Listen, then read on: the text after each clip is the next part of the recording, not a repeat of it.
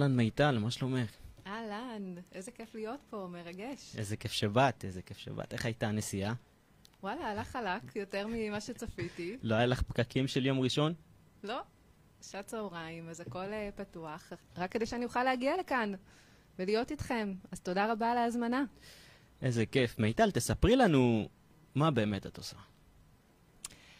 מה שבאמת אני עושה זה אני עוזרת לאנשים להזיז כסף מפה לשם, בצורה שתשרת אותם הכי טוב. מה זה אומר? זה, אה, קודם כל בהכשרה שלי אני יועצת לכלכלת המשפחה, אה, והמטרה שלי זה לעזור לאנשים להשיג את המטרות הכלכליות שלהם. עכשיו, לא תמיד הם יודעים להגדיר מה זה אומר, נכון. מה זה המטרה הכלכלית שלי. וכל אדם או כל משפחה יכולים להגיע עם מטרות אחרות. אה, אם זה לרכוש דירה למגורים, או אה, דירה להשקעה, או לעזור לילדים, כל אחד והמטרות שלו, ואני פה כדי לעזור להם לנווט את הכספים שלהם בצורה יותר חכמה, כך שתעזור להם להשיג את המטרות בסופו של דבר. זה תהליך מדהים ומרגש מאוד. לגמרי, זה מאתגר גם מאוד. נכון, זה נורא תלוי, אה, אתה יודע, כל אחד ונקודת המוצא שלו, אבל זה גם מה שיפה, זה לתפור חליפה אישית לכל אחד. ומיטל, יש קשר בין. ההתנהלות הכספית של אותו אדם להתפתחות אישית שלו? קודם כל, או בין כסף להתפתחות אישית? לגמרי. התפתחות אישית זה הבסיס, אני חושבת, לכל דבר שאנחנו עושים בחיים. Uh, מי כמוך יודע כמה שהתפתחות אישית זה חשוב. Uh, וזה נכון לגבי כל דבר, זה נכון לגבי זוגיות והצלחה בעבודה, אם אנחנו שכירים או אם אנחנו עצמאים, וכמובן, כמובן שזה קשור להצלחה שלנו עם כסף. כי בסופו של דבר הכל מתחיל אצלנו בראש. נכון. כל זה ב mindset שלנו. לגמרי, לגמרי. ואת מצליחה גם אה, לזהות את זה אצל אנשים שאת רואה שכנראה שהמערכת יחסים שלהם, זאת אומרת, הם כבר באו אמונות שהן לא נכונות לגבי כסף, וככה הם גם מתנהלים, כי מה שאתה מאמין בו זה מה שתעשה בסופו של דבר. ואת באה ואת רואה בן אדם כביכול אחרי פעולות, את רואה תוצאה סופית, שזה משפחה עם, אה, יכול להיות עם אה, מינוס, או מטרה שהם רוצים להגיע אליה, ותוך כדי עבודה איתם את מתחילה לזהות בעצם שהם לא, הם פועלים לא נכון, אבל זה לא קשור לפעולות, זה בכלל איך שהם מאמינים על התנהלות כספית. אה, זה נכון מאוד. יש uh, הרבה מהלקוחות שבאמת, ה... הרי התוצאות שלנו מגיעות מהפעולות שאנחנו עושים, שהם בעצמם מגיעים ממה שאנחנו חושבים, נכון. מה שאנחנו מאמינים. נכון. בסופו של דבר זה השרשרת, והתוצאה זה הסוף של השרשרת הזאת. אה, והרבה פעמים בתחילה של השרשרת זה נכון, יש איזשהן אמונות שהן מגבילות. אה, אני לא מאמין שאני יכול להביא הכנסה יותר גבוהה, נכון. למשל. אה, שזה סתם איזושהי תקרה שאנחנו שמים לעצמנו, אוקיי?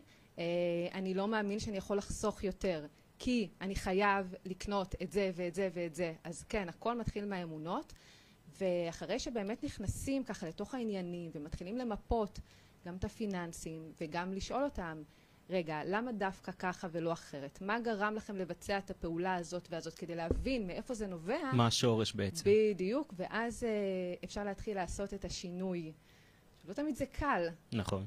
זה נכון. במיוחד בגלל שיש פה איזשהו שורש אה, שהוא מאוד עמוק, אז אה, לפעמים השינוי הוא הרבה יותר קשה וכואב. ואז כבר נשאל, אה, נשאלת השאלה, מה אנחנו מוכנים לעשות? כדי להצליח? איזה שינויים אנחנו מוכנים לאמץ כדי להגיע לאן שאנחנו רוצים להגיע? זה כבר השלב, השלב המתקדם יותר. לגמרי. עוד פעם, ככל שהאמונה שלנו במשהו היא חזקה יותר, ויש לנו יותר הוכחות שמה שאנחנו מאמינים בו נכון, ככה הסיכוי שנצליח, בן אדם חיצוני, לערער את אותה אמונה, הוא די קשה, אבל אפשרי. וגם, uh, בכלל, אם יש התנהלות כלכלית ש... שנובעת מאזור הנוחות, אנחנו עושים הרבה פעולות שגורמים לנו אמנם אה, להתנהל לא נכון, אבל אנחנו רגילים לעשות אותם, וטוב לנו ונוח לנו לעשות אותם, ואז פתאום את באה ואומרת לאותו בן אדם, אוקיי, הפעולה הזאת לא נכונה, אתה צריך לעשות פעולה אחרת, אבל הפעולה הזאת זו פעולה שעושה פעם ראשונה, אז מלווה פה פחד. נכון. קודם כל, אני הרבה פעמים שואלת אותם איך הם מרגישים עם פעולה כזאת או אחרת, כי מאוד חשוב לי שהם יעשו את הפעולות האלה גם ממקום שהם מרגישים איתו, איתו בנוח. כי אה, אני לא יכולה לגרום למשפחה או לאדם להתחיל להתנהג אחרת אם הוא לא מרגיש בזה בנוח. זה גם לא המקום שלי לבוא ולהנחית עליו, תעשה ככה ולא אחרת, אם זה לא באמת מה שהוא רוצה. אז מאוד חשוב לי קודם כל להבין, רגע, מה אתה רוצה? ואז זה גם השלב שאני אומרת להם, אוקיי, תכתבו, תכתבו את המטרות, תדביקו את זה בכל מקום שאתם יכולים לראות. זה מה שאתם רוצים. עכשיו בואו נראה מה האלטרנטיבות. מה אתם כן יכולים לעשות כדי להגיע לשם, ובדרך כלל יש כל מיני אלטרנטיבות. ומתוכם, עכשיו בואו נבחר את מה שהכי ספציפית נכון לכם, כי יכול להיות שמה שמתאים לי לא יתאים להם. להם.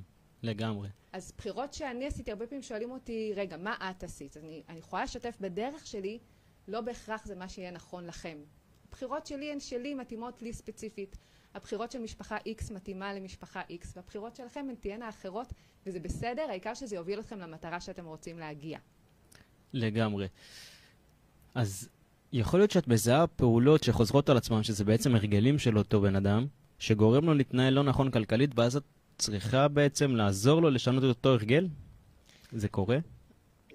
כן, כי הרבה פעמים אה, זה בעצם אה, מגיע השלב של, ה, אה, של ההבנה שלהם, אוקיי, אני, אני משהו עושה פה לא בסדר. נכון.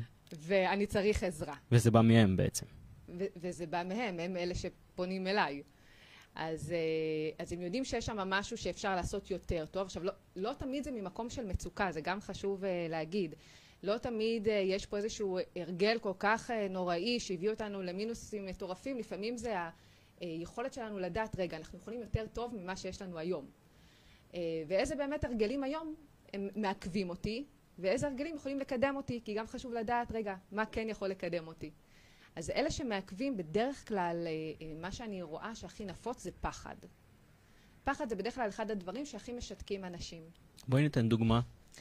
אמ, למשל, הרבה אנשים יודעים שלהשקיע זה חשוב. נכון. זו דרך חשובה אה, וטובה בשבילנו להגדיל את ההון שלנו, אוקיי? ולא רק להסתמך על ללכת לעבודה, להרוויח כסף ולחזור הביתה. ויחד עם זאת, רוב האנשים לא משקיעים. נכון. הם לא משקיעים כי הם מפחדים. מפחדים. ואני מבינה את זה, להשקיע זה מפחיד. נכון. צריך לדעת לעשות את זה נכון, כדי להוריד את מפלס הפחד, ותכף אני אתן כמה דוגמאות. אה, אבל זה אחד הדברים שהכי מעכבים אנשים מלהתקדם.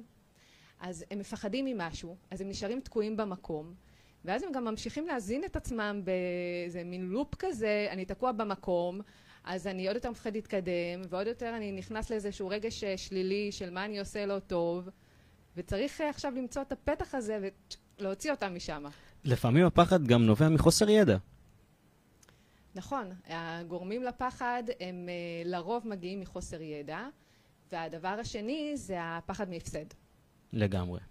עכשיו, משני הדברים האלה אפשר לטפל, וברגע שמבינים שפחד זה משהו שאפשר להתמודד איתו ולטפל בו, בעצם לנטרל את מה שמפחיד אותנו, אז זה יותר קל להתקדם. בואי ניתן איזשהו תהליך קטן שאת עוזרת לבן אדם להתמודד עם פחד מהפסד. כי זה פחד מאוד נפוץ, זה לא רק בכספים, כמעט בכל דבר. יש את הפחד להפסיד, אפילו בתחרות ספורט, בכל דבר כמעט בחיים. נכון. אז קודם כל, הדבר הראשון שעוזר, כמו שאמרתי מקודם, זה לשים לנו את המטרה מול העיניים. כי אנחנו מבינים למה אנחנו עושים את מה שאנחנו עושים. למה אנחנו רוצים להשקיע. זה לא סתם להשקיע בשביל להשקיע. כסף זה אמצעי. נכון, אוקיי? זה אמצעי נכון. עבורנו להשיג איזושהי נקודה מטרה. נקודה חשובה מאוד. כן, קודם כל, אז זה, אם עוד לא הבנתם, אנחנו לא רצים אחרי כסף בשביל עוד כסף, אנחנו רוצים לעשות איתו משהו. בעזרת הכסף נגשים את המטרה האמיתית, או תוך כדי. בדיוק. אז, אה, אז קודם כל אני עוזרת להם להבין למה, את הלמה. ברגע שיש לנו את הלמה, יותר קל להתקדם. אוקיי, אז אם יש מול משפחה מסוימת, נגיד הלמה שלהם זה לעזור לילדים כשהם יגדלו, כשהם יצאו לחיים עצמאיים שלהם יותר קל. אוקיי? אז הנה, יש לנו למה מאוד חזק מול העיניים, נכון. הילדים שלנו. אוקיי? זה כבר עוזר. אוקיי, אז עכשיו אנחנו צריכים יותר כסף כדי לעזור לילדים. אנחנו יודעים שהשקעה זה משהו שאנחנו כנראה נצטרך לעשות, אבל זה מפחיד. זה מפחיד אותנו כי אחת מהסיבות, אנחנו מפחדים להפסיד. אז זה אומר שאנחנו צריכים לדעת לבחור נכון את ההשקעה. נכון. איך נבחר נכון את ההשקעה? יש פה כל מיני פרמטרים. אנחנו צריכים להכין לנו תוכנית מסודרת. להבין מה באמת ההון הפנוי שיש, שיש לנו לטובת הדבר הזה. זה מתחבר גם לפחד שאנחנו מפחדים להפסיד. אם אנחנו מגדירים מראש מה ההון שאנחנו מוכנים לשים ברמת סיכון מסוימת, כבר גידרנו את זה. נכון. זה אנחנו עכשיו מוכנים, אז לקחת סכום שאנחנו גם יכולים לישון איתו בשקט. לספוג, מה שנקרא. והפרמטר השני זה מה רמת הסיכון שאנחנו מוכנים לקחת. אם יש לנו פה טווח זמן, אם הילדים רק עכשיו נולדו ויש לנו עוד 20 שנה, אנחנו יודעים שאנחנו יכולים לקחת רמת סיכון קצת יותר גבוהה מאשר אם אנחנו צריכים את הכסף לעוד שנתיים, שלוש. נכון. אז כבר עוד איזשהו פרמטר שמתחיל להסתדר בתוך המשוואה הזאת. עוד פרמטר שאפשר אה, לקחת בחשבון, מה רמת מידת ההתעסקות שאני רוצה עכשיו להתעסק עם ההשקעה? אני בא לי עכשיו לשבור את הראש ולהתחיל לנהל אותה יום-יום, או שאני רוצה משהו בשיטת אה, שגר ושכח? וככה מתחילים לבנות את הפאזל הזה, אני קוראת לזה תוכנית השקעות, וברגע שהם כל חלק כזה מבינים מה עומד מאחורי, והכל ברור, צריך להסביר, כי באמת ידע זה איזשהו גורם מפתח כאן. כשמבינים כל אחד מהחלקים האלה, ופתאום זה מתחיל להסתדר להם, לפי הדברים שמתאימים להם, לפי מידת הסיכון שהם רוצים, לפי המטרה שלהם, לפי מידת ההתעסקות, שכל דבר כזה מתחבר להם, פתאום השד כבר לא כל כך נורא. פתאום זה כבר יותר בסדר. פתאום כבר הפחד לא כזה פחד. מפלס הפחד יורד, גם אם הוא קיים וזה בסדר. פחד זה מנגנון אה, הגנתי. הגנה, כן. אז זה בסדר שהוא יהיה קיים, ועכשיו אנחנו יכולים לשלוט בו. ואז זה כבר הופך את חוקי המשחק. איזה יופי. מיטל, אני בטוח שליווית אה, המון אה, משפחות שהן במצב אה, פחות טוב, והמון משפחות שהיו במצב לא טוב, ופתאום עכשיו הם במצב מעולה והשיגו את המטרות שלהם. רציתי לשאול אותך, מה ההבדלים?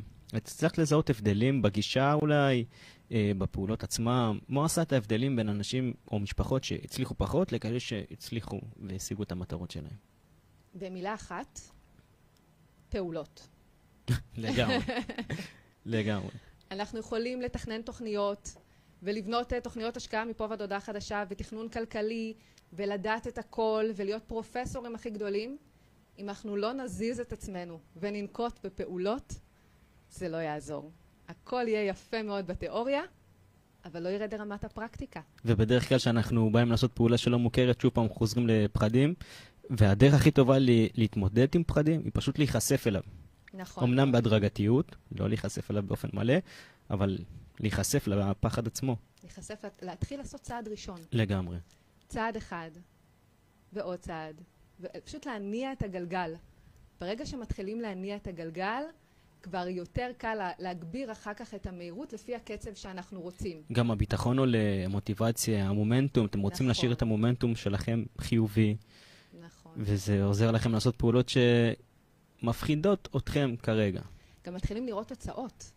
כשמתחילים לראות תוצאות, פתאום עוד יותר מדרבן. אה, לגמרי. וואו, פתאום ההשקעה שלי שווה כבר ככה וככה. וואו, זה נותן לנו הרגשה טובה. אוקיי, מה עכשיו אנחנו עוד uh, יכולים לעשות? בחלק הזה, מיטל, אנחנו רוצים להבין מהי התנהלות כלכלית נכונה. וואו, זאת שאלה ענקית. ענקית. uh, והיא מורכבת uh, באמת מכמה וכמה גורמים. אבל uh, אם אנחנו רוצים להתחיל ממש מהבסיס, אז התנהלות כלכלית נכונה מתחילה בשליטה. מה זה אומר? שליטה זה אומר שליטה בידע שלנו, בידע הפיננסי שלנו. זה אומר שליטה בפיננסים שלנו, לדעת מה יש לי, מה אין לי, כמה אני מכניס, כמה אני מוציא, אה, מה קורה לי בפנסיה, איזה דמי ניהול אני משלם, באיזה מסלול אני נמצא, מה הקצבה הצפויה שלי, האם יש לי קרן השתלמות, אין לי קרן השתלמות, אה, יש לי משכנתה, איזה מסלולים אני, מתי כדאי לעשות מחזור, פשוט שליטה בפיננסים שלנו, איזה הלוואה יש. אני אתן דוגמה אה, מצוינת אה, לגבי הלוואות. הייתה לי לקוחה שלפני שנה וחצי התחלנו תהליך ביחד ושאלתי אותה איזה הלוואות יש לה. היא אמרה לי, אה, מיטל שטויות, יש לי הלוואה אחת. אמרתי, אוקיי, גם הלוואה אחת, אנחנו צריכים להתייחס אליה. אה, מה ההחזר החודשי, כמה נשאר לה שמה, הכל היא ידעה לענות לי. אבל אחת השאלות המאוד חשובות ששאלתי אותה, היא לא ידעה לענות לי, וזה מה הריבית שאת משלמת. או. Oh. שאלה מאוד חשובה. קטנה. שלחתי אותה לבדוק. אחרי יומיים היא חוזרת אליי ואומרת לי, וואלה, מיטל, אני לא מאמינה שלא ידעתי את זה, אני משלמת על ההלוואה הזאת 14% ריבית. וואו. מטורף. זו הלוואה שהיא לקחה מאחד מכרטיסי האשראי שלה, ו-14% ריבית זה ריבית של uh, שוק אפור, אוקיי? זה ריבית מטורפת. עכשיו, את אותה הלוואה היא יכלה להשיג בתנאים הרבה יותר טובים, בריבית הרבה יותר נמוכה, ממקורות אחרים. ומה הממוצע של הריביות uh, להלוואות כאלה? זה מאוד משתנה, זה יכול להיות מ-1 נקודה משהו אחוז, אם לוקחים את זה למשל מקרנות השתלמות, וזה יכול להיות uh, כמו ריביות כאלה של 12 ו-13, אם לוקחים, כן, ממקורות של... צריך לדעת ממי לקחת. צריך לדעת ממי לקחת, נכון. אז השליטה הזאתי, uh, בידע, בנתונים שלנו, במה שאנחנו עושים, זה קודם כל נורא נורא חשוב. Uh, ואם אני אפרק את זה רגע לדרגה הבאה, זה להתחיל מהתזרים. תזרים זה אומר הכנסות הוצאות. כמה אני מכניס כל חודש, או אם אנחנו משפחה, כמה אנחנו כמשפחה מכניסים בכל חודש, כמה אנחנו מוציאים ועל מה. למה זה חשוב שאנחנו נעשה את השליטה הזאת בתזרים? כי זה הבסיס שלנו אחר כך לצמיחה הכלכלית. ככל שנוכל להגיע למצב שבו ההכנסות שלנו גבוהות יותר מההוצאות, תהיה לנו הכנסה פנויה יותר גבוהה, שנוכל נכון. לנתב אותה, בעצם להשיג את המטרות שדיברנו עליהן בחלק הקודם. יש לנו מטרות שאנחנו רוצים להשיג, אנחנו צריכים כסף כדי להשיג אותן. אז אם נצליח לייצר הכנסה פנויה גבוהה יותר, נוכל להשיג אותה בזמן קצר יותר. זאת אומרת, לעשות uh, מעקב של uh, הוצאות מול הכנסות לאורך uh, תקופה מסוימת ולראות על מה אנחנו מוציאים, על מה אנחנו וממה אנחנו מכניסים את הכסף, ואז לראות uh, אולי גם אם אפשר לצמצם את הכסף, את ההוצאות? אז זה מאוד תלוי uh, בפערים שיש בין ההכנסה להוצאה. לא כל משפחה צריכה לצמצם. אוקיי. Okay. Uh, זה גם מחזיר אותנו uh, לנושא של... Uh, um, או שאולי לא דיברנו על זה, איזה מחיר אני מוכן לשלם כדי להשיג את המטרות שלי, לא דיברנו על זה עדיין. נגענו ממש בקטנה על זה. אמ, יש משפחות שיהיו מוכנים לשלם כל מחיר כדי להשיג את המטרות שלהם, גם ברמה של אני מוכן לצמצם את ההוצאות למינימום ההכרחי, אני מוכן לקצץ 50% מההוצאות שלי כדי להשיג צמיחה אגרסיבית וכמה שיותר מהר. ויש משפחות או אנשים שיגידו, אני רוצה גם ליהנות עכשיו, ואני רוצה גם את איכות החיים שלי עכשיו, וזה בסדר, אין פה נכון או לא נכון, אוקיי? יש למצוא את הדרכים שבאמת מתאימים לכל אחד, אה, כמובן במסגרת היכולת הכלכלית. ולא אה, לבוא ולהגיד, טוב, אני גם רוצה לחיות טוב עכשיו, אז אני אקנה דירה מאוד יקרה, אבל אני לא יכול להרשות את זה לעצמי, ועכשיו לקחתי הלוואות מפה ועד הודעה חדשה, ויש לי יותר הוצאות מהכנסות. פה אנחנו עושים לעצמנו גול עצמי. נכון. אז למצוא את האיזון. ובאיזון הזה ההכנסות שלנו צריכות להיות יותר אה, גבוהות כדי שנוכל להתחיל להפריש כסף בצורה קבועה לטובת המטרות הכלכליות שלנו. זה ה basic. כמה כסף? זה כבר נורא אה, סובייקטיבי ותלוי, כן. אוקיי. אוקיי. אז יש לנו את השליטה, שבתוכה יש את התזרים מזומנים. יש איזושהי עוד פעולה אולי שדורשת מאיתנו, שאנחנו צריכים לעשות? כן, אנחנו צריכים להגדיר את המטרות ולבנות עכשיו תוכנית. איך אנחנו משיגים איך... אותם? אז איך עושים את זה? Uh, פה זה כבר קצת יותר מורכב, אבל uh, בעיקרון אנחנו נרצה לבנות את התוכנית הזאת בצורה שהיא תהיה מדידה. אנחנו רוצים לדעת כל מטרה, לכמת אותה בכסף. מה זה אומר? בואו ניקח סתם את הדוגמה הכי פשוטה, נגיד אנחנו רוצים חופשה משפחתית. אנחנו יודעים שהיא תעלה לנו 20 אלף שקלים, ואנחנו רוצים שאנחנו, אנחנו יודעים שאנחנו רוצים לעשות את זה בשנה הבאה, אוקיי? סתם אני לוקחת איזשהו זה. עכשיו צריך לפרק את זה, מה זה אומר? כמה אני צריך uh, כסף בשביל לממן את החופשה הזאת? האם אני רוצה לממן אותה uh, מהכיס שלי, מכסף שיש לי עכשיו, או שאני רוצה להתחיל לשים כסף לזה כל חודש, או שאולי אני מוכן לקחת איזשהו מימון חיצוני, הלוואה, כדי לממן אותה. אז לכל מטרה כזאת תהיה uh, דרך פעולה אחרת שאנחנו נרכיב כדי שנוכל להשיג אותה. אבל אם אנחנו לא נתחיל לפרוט את זה ונגיד מתי אני רוצה את המטרה הזאת, כמה היא שווה, כמה כסף אני צריך בשבילה, איך אני הולך לממן אותה, אז זה כמו שאנחנו נכנסים לרכב, הולכים, לס... כאילו מתכננים לנסוע למקום שעוד לא היינו בו, וזה מקום רחוק, בלי לשים ווייז. וואלה, יוצאים לדרך, מה שיהיה יהיה. על הבכתי מה שיהיה יהיה. נגיע, מה טוב, באיזושהי דרך כזאת או אחרת, מתי נגיע אנחנו לא יודעים. מה יקרה לנו בדרך אנחנו לא יודעים. אם נשים ווייז, אז קודם כל אנחנו כבר רואים את המסלול מול העיניים.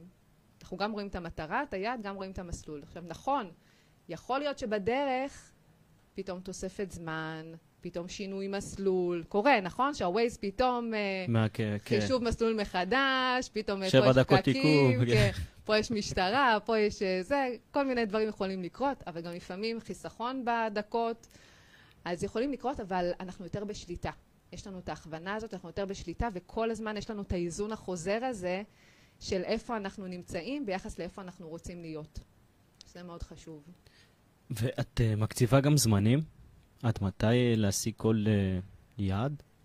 זה כי... לפי המטרות שלהם. כן, גם זה נראה, כאילו בהתחלה את לא תדעי להגיד להם עד מתי זה ריאלי, לא? קודם כל אנחנו שמים את הכל על הנייר. מה שנקרא, האקסל, האקסל סופג הכל, אוקיי? מתחילים מזה. ואז אחר כך מתחילים לעשות את, ה, את העבודה על כל יעד. ואם רואים שיש יעד שהוא לא ריאלי, אז גם עם זה אנחנו צריכים להתמודד ולהגיד, אוקיי, אם היעד הזה הוא לא ריאלי, אז עכשיו שתי אפשרויות. או לוותר ולהגיד, אוקיי, אנחנו מורידים את זה מהשולחן, או למצוא, רגע, מה האלטרנטיבה, אולי יש משהו אחר שאני יכול לדחות או לוותר עליו כדי להגשים את היעד הזה, מה יותר חשוב לי. ופה כבר נכנסים לסדרי עדיפויות. כמעט תמיד יש לנו אלטרנטיבות. ואז עוד פעם חוזר לאיזה מחיר אני מוכן לשלם. אנשים אה, הרבה פעמים רוצים את הדבר הזה שנקרא חופש כלכלי. האם אתם מוכנים לשלם את המחיר שחופש כלכלי דורש? רוב האנשים אומרים לי שהם לא מוכנים.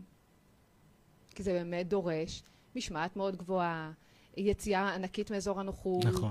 אה, להקצות הרבה יותר כספים אה, לטובת השקעות, אולי להקים עסק שיזרים לנו עוד כספים, הרבה הרבה דברים שהם לא רק לשבת וליהנות מהיום. אוקיי? הרבה פעולות שמוציאים אותנו מאזור הנוחות, ואז כשרואים מה זה דורש, זה לא תמיד לא מוכנים כזה... לשלם את, ה, את המחיר. אני בטוח שנתקלת, מיטל, אה, במשפחה שהגיעה אלייך עם אה, מאזן שלילי חודשי. כל חודש הם מסיימים במינוס, והם אומרים לך, מיטל, אין לנו כבר מאיפה להוריד את ההוצאות, ואנחנו עדיין מסיימים כל חודש במינוס. מה את ממליצה להם לעשות פה? אז קודם כל יש גם את הדרך של הגדלת הכנסות, שאני מאוד אוהבת את הדרך הזאת. אני לטווח ארוך מאמינה יותר בהגדלת הכנסות ופחות בצמצום הוצאות, כי זה, כי זה באמת נורא קשה למשפחה לצמצם הוצאות בפרק זמן שהוא ממושך, נכון. אוקיי? זה, זה מכניס תסכולים ואווירה לא נעימה, אה, מצוקה. אנחנו לא רוצים להיות במקום הזה. עכשיו, יש אה, פעמים שאין ברירה, נכון, יהיה איזשהו פרק זמן שנצטרך לגשר עליו באמצעות צמצום הוצאות, אם אנחנו באמת רוצים לצמוח. לא תהיה ברירה עד שנוכל לייצר אה, הכנסות יותר גבוהות. אה, ואז אה, אז עומדות בפנינו שתי אפשרויות. אז אחד זה הגדלת הכנסה. זה יכול להיות ממקום עבודה הקיים שלנו, לפעמים אנשים בכלל... שעות אה, נוספות? שעות נוספות, מעבר לתפקיד אחר, איזשהו קידום. אתה יודע מה, אפילו לפעמים פשוט לבקש העלאה בשכר. אנשים מראש שוללים את זה, מה פתאום, למה שייתנו לי? לא יודעת, תנסו. מקסימום נכון. תצליחו. או לפעמים גם לא נעים להם לבקש מהבוס העלאה בשכר. אז מה, מה יותר לא נעים לנו, לבקש את ההעלאה, או. לבוא הביתה ולהיתקל במינוס באמת. ולא יכולים לקנות דברים? לגמרי. אז, אה, אז זה צד אחד. והצד השני, באמת לנסות ולחזור שוב ל, ל, להוצאות שלנו. ואם אנחנו מנהלים את התקציב בצורה מסודרת, יהיה לנו מאוד קל לראות לאן הכסף הולך. ולהחליט רגע בחודשים הבאים על מה בכל זאת אני מוכן לוותר עד שאני אצליח להתאזן ולהגדיל יותר את ההכנסות. אם זה חשוב לי, אני אנסה למצוא את הדרך בכל מחיר, ויש הרבה דרכים לעשות את זה. אם זה פח, פח, פחות חשוב לי, אז אני אשאר במקום. בוא, בוא ניקח כמה דוגמאות על אה, ככה, הוצאה, על אה, חיסכון בהוצאות אה, שהוא לא הגדלת הכנסה, כמו לדוגמה דלק, זה יכול להיות אה, חיסכון משמעותי שאם מרכב נעבור לתחבורה ציבורית. זה יכול נכון. להוריד. נכון. זה תלוי איפה מקום העבודה שלהם, האם יש להם בעצם תחבורה הסעות, ציבורית או או, לא הסעות, אז זה נכון. אה, אבל נתחיל קודם כל מהדברים הקלים יותר, כן. אוקיי? מחזור הלוואות. הרבה אוקיי. פעמים באמצעות מחזור הלוואות אנחנו יכולים לצמצם משמעותית את ההוצאה. מה זה, מה זה מחזור הלוואות? אם אה, יש לנו משכנתה, אוקיי. אוקיי? יש לנו החזר חודשי. אה, יכול להיות שבמהלך של מחזור משכנתה אנחנו יכולים להגיע להחזר חודשי נמוך יותר. אוקיי. זה, ואז זה כבר קצת נותן לנו אוויר. אם יש הלוואות נוספות, גם שם אפשר לעשות את אותו דבר. אה, הלוואה שלקחנו עם החזר חודשי גבוה, אפשר לנסות ולראות איך אנחנו עושים מחזור. אה, לוקחים למשל אה, הלוואה אחרת כדי לכסות את הקיימת. עם ריבית תשלום, נמוכה בעצם. ריבית נמוכה יותר, או פשוט תשלום חודשי יותר נמוך. כבר זה נותן קצת יותר אה, אוקיי. אוויר. אה, לנסות ולראות איפה הדברים שהם must, מה אני חייב בשביל לחיות, ומה הדברים ש... וואלה, זה נחמד לי, אבל אני יכול לוותר עליהם בחודשים הקרובים. עכשיו, אצל כל אחד זה יהיה אחר. נכון. אני אף פעם לא אוכל לבוא אה, ולה, ולהצביע עליהם. פה זה המקום שאתם מצמצמים. כי, כי כל אחד והערכים שלו והחיים שלו, אה, וזה לא נכון שזה יבוא ממני.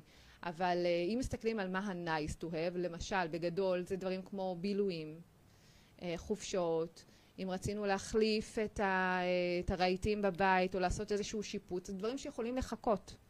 שזה אוקיי. בסדר שהם יחכו, זה לא יהרוג אותנו אם נחכה נכון. עם זה. החלפת רכב, לא חייב תמיד להחליף את הרכב עכשיו, נכון? זה יהיה לנו נחמד לנסוע באוטו יותר מתקדם, זה עדיין יביא אותנו לאותה נקודה כמו הרכב הנוכחי. אני נוהגת עדיין על פוקוס 2008. חולה על הרכב שלי, נכון, זה לא הרכב העיקרי שלנו במשפחה, אבל זה הרכב שלי, ואין לי שום סיבה להחליף אותו, הוא לוקח אותי לאן שאני צריכה, ובינתיים הכסף שלי נמצא במקומות אחרים שיעבדו בשבילי וישרתו את המטרות שלי. אז uh, פה נכנס כל הנושא הזה של סדר עדיפות, ומה באמת חשוב לנו ומה פחות. ובמקביל כמובן הגדלת הכנסות. הגדלת הכנסות זה משהו שבכלל אני ממליצה באופן קבוע, סיסטמטי, כל פעם לחשוב, שזה יהיה כל הזמן בראש שלנו, מה אני יכול לעשות היום כדי להגדיל את ההכנסות שלנו. ויש שם כל כך הרבה אפשרויות, באמת, העולם של האינטרנט פתח בפנינו מלא מלא אפשרויות, לא חסר, רק לבוא ולמצוא מה שמתאים לנו.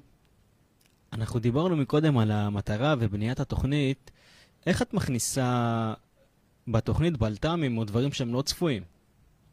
שאלה מצוינת. אה, יש לנו שתי אפשרויות אה, לעשות את זה, אני בדרך כלל אוהבת להשתמש בשתיהן. אחד זה קרן חירום. קרן חירום זה אומר שלכל אדם או לכל משפחה יש איזשהו סכום כסף בצד שישמש אותו למקרה שבו ההכנסה נפגעת מכל סיבה שהיא ואין לנו יותר כסף כדי להתקיים. אז זה הכסף שאנחנו נשתמש בו. וכשמו כן הוא, זה חירום. זה לא שאם אה, נקראה לי הספה ואני רוצה להחליף אותה, אני אשתמש בקרן חירום. קרן חירום זה רק למצב שבו ההכנסה נפגעת ואנחנו צריכים את הכסף כדי לחיות. זאת אומרת שכל חודש אני מפריש לפיקדון קרן חירום נקרא לזה, איקס mm-hmm. כסף נכון למקרה מאוד, חירום. נכון מאוד, וכל אחד זה יהיה הסכומים שלו. בדרך כלל נהוג שזה יהיה בין שלושה לשישה אה, חודשים לפי ההוצאות שלנו. יש שם מחמירים יותר והולכים לכיוון של, של שנה, ויש כאלה שמסתפקים בשלושה. זה תלוי אם אנחנו רווקים, אם אנחנו נשואים, יש לנו ילדים, כל אחד במקדם הביטחון שהוא רוצה לקחת. אז דבר ראשון זה קרן חירום שלדעתי זו חובה שתהיה לכל משפחה. דבר שני זה קרן בלת"ם. פה זה כבר בשביל כל ההוצאות האלה של אה, אוי הלך המקרר צריך להחליף או צריך תיקון באוטו לא נערכנו אליו יש את הקרן בלת"ם גם היא נמצאת בצד כל חודש מפרישים כל אחד לפי מידת הביטחון שהוא רוצה להרגיש שיש לו את הכסף הזה שמה ומפרישים לשם את הכסף עכשיו, כל הפרשה כזאת זה עוד הוצאה. נכון. בעצם. נכון. כי זה כסף שאנחנו מוציאים אותו מהשוטף שלנו, שמים אותו בצד. אז צריך להיערך לזה נכון.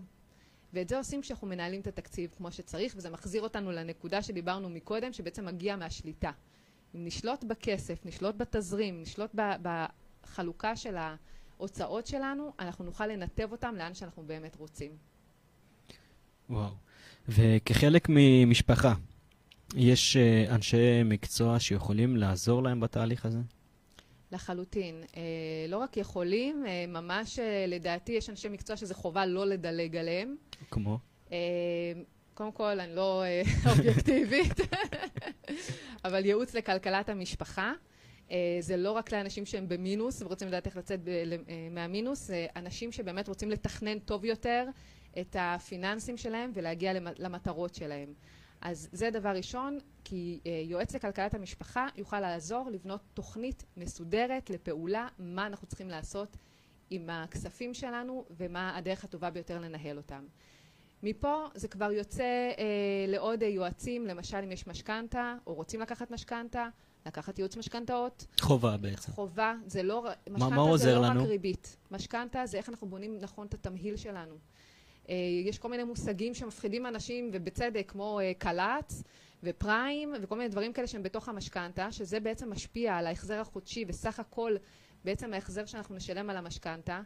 מספיק שסתם לא ידענו שם משהו, בום, אנחנו משלמים עוד 200 אלף שקל יותר לבנק. וואו. למה?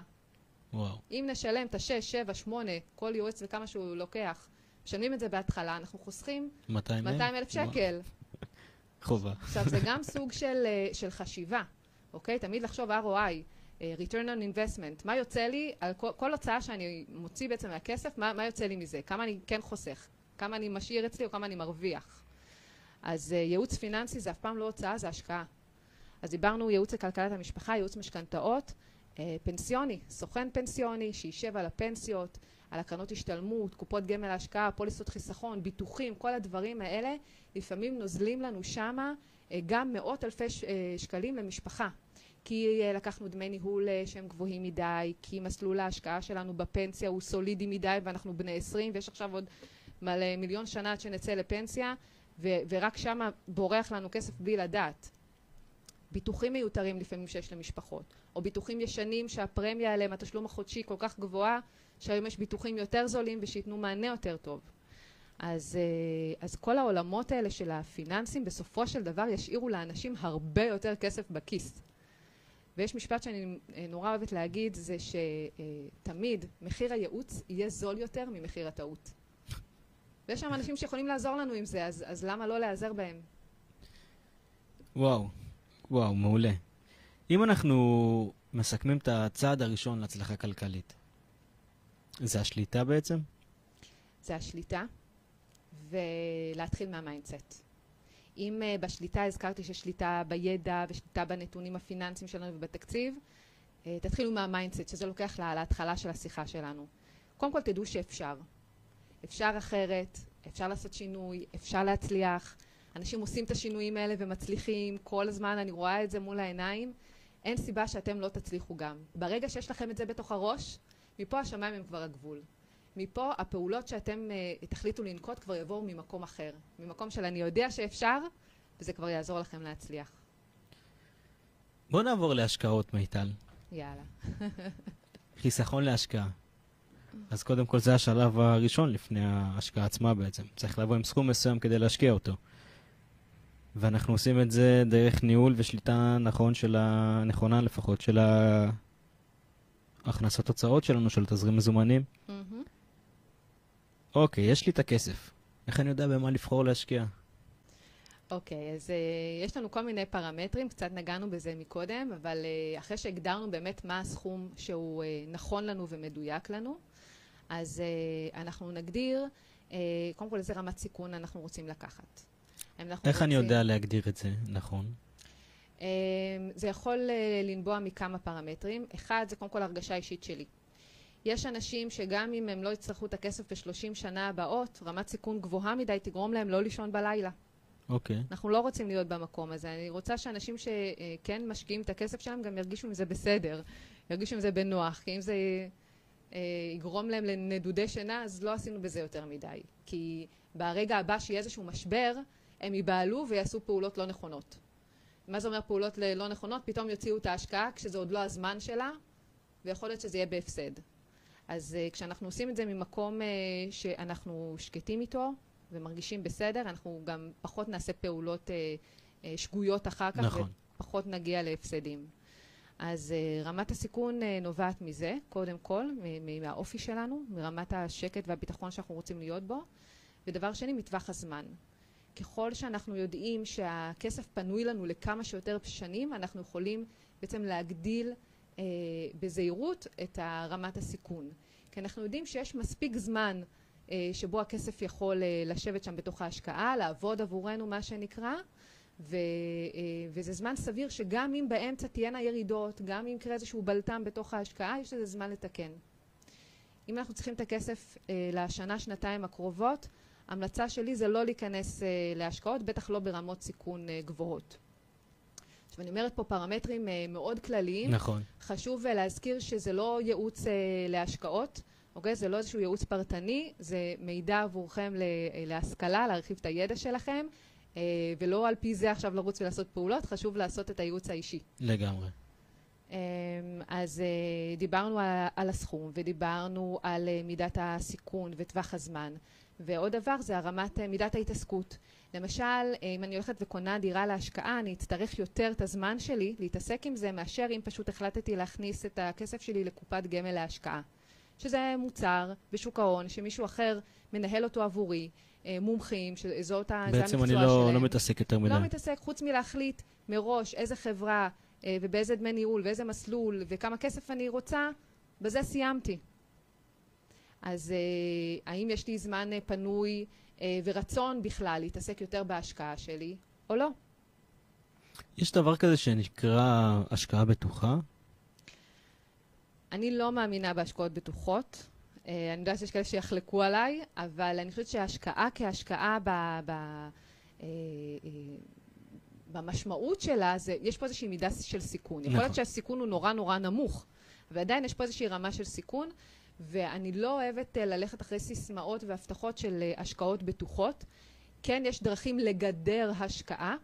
כלומר, אה, אה, לבנות את הפורטפוליו ההשקעות שלנו, אם אנחנו מסתכלים על כל ההשקעות שיש למשפחה או לאדם מסוים, לנסות לבנות בצורה שאם השקעה אחת נפגעת, השקעה אחת כן תצמח, מה שנקרא גידור, okay. זה כבר אוקיי. חומר למתקדמים כן. יותר. אה, אבל אה, השקעה בטוחה, אה, אני לא ממליצה ללכת אחרי סיסמאות כאלה, לבדוק, תמיד לחפש, לראות מה ה-worst case שיכול להיות, האם אני יכול לעמוד בזה, שזאת נקודה מאוד חשובה. לבחון את הדברים בצורה עובדתית, לא רגשות ולא מה ההוא סיפר לי ומה הוא ניסה למכור לי, עובדתית. מה זאת ההשקעה הזאת, מה המשמעות שלה, מה הסיכונים, מה היתרונות, מה יכול להשתבש, האם אני יכול לעמוד בזה, ואז לקחת החלטה שקולה. אה, זה נכון שככל שההשקעה נחשבת כביכול יותר מסוכנת, גם הרווח הוא יותר גדול יהיה, אם נצליח. נכון, רוב ההשקעות, אה, בעצם אה, רמת התשואה שנוכל להשיג תלך יד ביד עם רמת הסיכון. הסיכון. נכון. אז כשאנחנו בונים תוכנית השקעות, אנחנו ננסה לבנות בצורה כזאת שלא כל ההשקעות שלנו יהיו כולן באותה רמת סיכון, אלא ננסה לחלק את זה. אה, זה גם מחזיר אותי לאיך אנחנו מרגישים עם ההשקעות שלנו. כי אם אני עכשיו בונה למשפחה תוכנית שבה כל ההשקעות שלה ברמת סיכון גבוה, המשבר הבא שיהיה, הכל יקרוס. נכון. אז אנחנו לא רוצים לבנות את זה בצורה כזאת, אנחנו כן רוצים uh, לשמור על איזושהי רמה של uh, איזון, והאיזון הזה הוא יהיה פר משפחה, פר המטרות שלהם, uh, פר ה, uh, uh, מה שהם מוכנים ללכת איתו. לפעמים יש אפילו מהלכים, גם זה קצת יותר מתקדם, אבל מהלכים של מינוף. לקחנו הלוואה מהשקעה מסוימת ועשינו איתה עוד השקעה. אז השקעה אחת היא תהיה אולי ברמת סיכון גבוהה יותר, ההשקעה השנייה תהיה כבר ברמת סיכון יותר נמוכה, כי כבר הכנסנו את אלמנט הסיכון, הגברנו אותו על ידי המינוף. אז uh, קצת סיבכתי אותך? מינוף. מיטל, יש נקודות שאת אומרת, זה חובה לבדוק בכל השקעה. יש דבר כזה? Um, מי מוכר לנו את ההשקעה? מה אני צריך קודם לבדוק? כל. Uh, מי זה הגוף הזה? עם איזה רקורד הוא מגיע? מה המקצועיות שלו? אנחנו באמת חשופים היום להמון המון אפשרויות נכון. של השקעה, המון גופים שמשווקים. אז מי זה הגוף הזה, או מי זה האדם הזה? מה עומד מאחוריו? בעצם אני מנתח פרופיל על הבן אדם? על הבן אדם או על הגוף. יכול, יכול להיות שזה גוף מוסדי גדול, כמו הגופים שכל הקרנות פנסיה שלנו למשל נמצאים שם, אז אנחנו כבר פחות או, יודע, או יותר יודעים, אוקיי? כן. לא צריך להיכנס לרזולוציה של רגע, מי המנהל הספציפי של הזה. אנחנו מסתכלים עליהם כ- כגוף. אם זה אדם פרטי, אם זה יזם שאנחנו הולכים להשקיע אליו, כדי להשקיע בו בעצם או אצלו, אז כן, מי זה היזם הזה? מה הרקורד שלו? איזה פרויקטים אחרים הוא עשה? לדבר עם לקוחות, תכלס, ממש, לחפש את ההמלצות בשטח, לחפש את הדברים שלא עבדו שם, איזה השקעות אה, אולי פחות הצליחו, כדי שככה נהיה יותר אה, אה, עם ידע על מה יכול להשתבש. לא רק להסתכל על הטוב, ולא רק להסתכל על התשואות שמבטיחים לנו. אה, ואחרי שיש לנו את הידע על היזם עצמו, על הלקוחות, להבין את ההשקעה, לא להתבייש לשאול שאלות אף פעם. לפעמים אנשים מתביישים או מרגישים לא נעים. זה הכסף שלכם. אל תתביישו, אתם תפסידו בסוף. לשאול את השאלות אפילו שנראות הכי דביליות שיכולות להיות, עד שתרגישו שאתם הבנתם מה המשמעויות, מי הבן אדם. גם פה, לא להתקמצן לקחת ייעוץ, קחו מישהו חיצוני, אובייקטיבי, שישב איתכם על הדברים. לפעמים צריך לקחת עורך דין, שישב על החוזים וינתח אותם, ויראה, אולי הכניסו לנו שם איזשהו סעיף, בדרך כלל זה בכל מיני אה, עסקאות נדל"ן, להסתכל על הדברים בעיניים כמה שיותר שקולות, ואיפה שאפשר להכניס את היועצים החיצוניים שיעזרו לנו לבדוק את זה בעיניים נקיות, עדיף. איך אני יודע שהריבית שמוצעת לי עכשיו מאותה השקעה היא השקעה כדאית, היא ריבית טובה? התשואה, אתה מתכוון. כן, עצוב. אמ, אז קודם כל זה לא הפרמטר היחיד. אם אנחנו אה, בוחרים השקעה מסוימת, אה, תשואה זה אחד הפרמטרים החשובים, אבל לא היחידים. אה, אנחנו פשוט נשווה את זה ונשתדל להשוות תפוזים לתפוזים. אז אם אה, אנחנו מדברים למשל, אה, סתם ניקח עסקת נדל"ן, ובעסקת נדל"ן אחד הציעו לי 7 אחוזים, ועסקת נדל"ן אחרת הציעו לי 10 אחוזים, אז להבין, רגע, יש לי פה את אותה עסקה, מה, מה גורם להבדל ביניהם? נכון. למה פה זה 10 ולמה פה זה 7? והאם מדברים איתי בכלל במונחים של ברוטו או של נטו? והאם הנטו הם מתכוונים שזה לפני מס או אחרי מס. צריך פה עוד איזה איש מקצוע, כן. כן.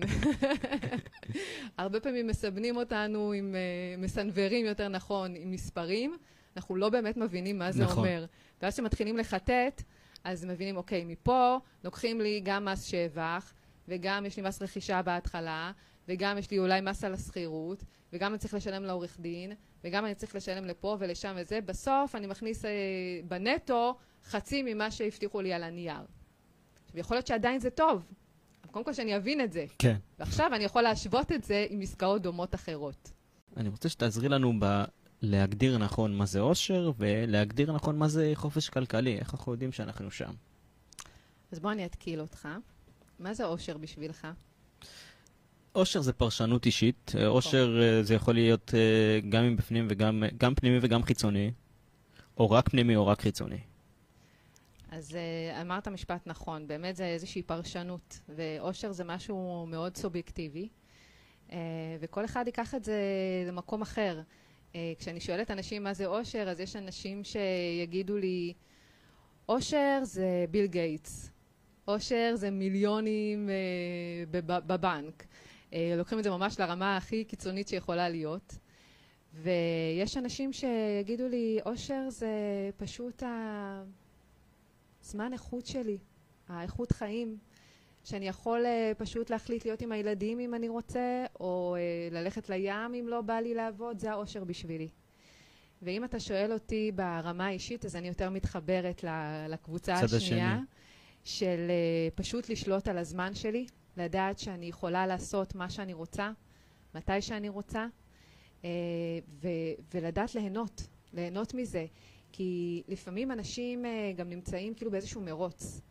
להספיק עוד, ליצור החיים, עוד, כן. כן, מרוץ החיים, ו- ולעבוד יותר, ולהרוויח יותר, וכאילו איפשהו בדרך מאבדים את המטרות האמיתיות שלהם, את מה שמלכתחילה הם יצאו בשבילו למרוץ. אז uh, אושר בשבילי זה לדעת לחבר את זה לאושר באלף, uh, וליהנות מרמת החיים שלנו, וכן, גם כל הזמן לשאוף, uh, בסופו של דבר בני אדם אנחנו טיפוס הישגי, אנחנו כן רוצים כל הזמן יותר וזה בסדר, אז uh, לדעת לאזן בין המקום הזה של ה- אני רוצה יותר, לבין אני גם יודע ליהנות מזה עכשיו. יש איזו שאלה או שאלות שיכולות uh, לסייע לנו להגדיר עושר בצורה נכונה מבחינתי. כאילו, זאת אומרת, uh, למה לי, אם אני אעשה את הפעולה הזאת, יהיה לי שווה ואני ארגיש בה מאושר? אמ, אני לא הייתי שמה את זה בצורה כזאת, בשאלה, בשאלה כזאת, כי אה, העושר מתחבר למטרות שלנו. וכשאנחנו אה, מלכתחילה מגדירים לעצמנו את המטרות כמו שצריך, ובצורה אמיתית וכנה, ו, אה, ובונים לזה את התוכנית המסודרת, אז הגדרנו כבר בעצם מה זה העושר שלנו, כי זה המטרות האלה. אז יכול להיות שבדרך אה, יהיו לנו קצת שינויים, בכל זאת החיים הם דינמיים, הכל יכול לקרות פה מהיום למחר וזה בסדר, אה, אבל אה, להגדיר את זה, אין פה נכון או לא נכון, לכל אדם זה יהיה משהו אחר, כמו שאמרתי מקודם. יש אנשים שמספיק בשבילם שהם קמים בבוקר וכל השאר זה בונוס, מכיר את המשפט? נכון. זה האושר שלהם, נכון. בעין ובאלף. אז כל אחד במה שהוא רוצה, מצד אחד מוכן להסתפק, מצד שני שואף אליו, וזה בסדר וזה בסדר. הקטע הוא לדעת להיות אמיתיים עם עצמנו ולהגדיר לעצמנו את, ה, את הדבר הזה. מעולה. ואיך אנחנו מגדירים uh, חופש כלכלי? מה זה חופש כלכלי? זה קצת דומה ל- לאושר. גם חופש כלכלי זה משהו שהוא סובייקטיבי. אה, כל אחד שם עליו תג מחיר אחר. אם אני אה, אנסה להגדיר את זה ככה בגדול, זה בעצם המצב שבו יש לנו הכנסות שהן אה, אה, מממנות את כל רמת החיים שלנו, וזה לא הכנסות מעבודה. כלומר, זה לא משהו שאנחנו מקדישים עכשיו את הזמן שלנו. הכנסה פסיבית בעצם. כן, אני פחות אוהבת את המונח הזה, אבל כן. פסיבית? כן, הכנסה פסיבית. אבל אה, כן, יש לנו מספיק אה, כספים או מקורות הכנסה, או בעצם השקעות מהשקעות. שיצרנו. זה יכול להיות השקעות, זה יכול להיות עסקים. אה, אם בנינו עסקים שהם עובדים גם בלעדינו, או עם בלעדינו. מינימום זמן שלנו, זה גם נחשב. אה, אם פתחנו אה, סניפים, מכרנו זכיינות, אה, עמרי המדהים שהיה פה לפנינו, הוא המומחה בדבר הזה. אז יש כל מיני דרכים לעשות את זה. וחופש כלכלי פשוט מאפשר לנו את החופש על הזמן שלנו. אז אני יותר אוהבת להתייחס לזה כלהיות שולטים על הזמן שלנו וליהנות ממקסימום הכנסה במינימום השקעת זמן. משפט מעולה. מיטל, אנחנו לקראת סיום, והוצאת איזשהו מדריך חדש על uh, חוקי הכסף? נכון, אז uh, בעצם אם תחשבו על זה רגע, כסף הוא uh, יכול להיות סוג של משחק, וככל שאנחנו uh, נדע איך לשחק את, ה- את המשחק הזה יותר טוב, נכיר את החוקים, נדע להשיג תוצאות יותר טובות.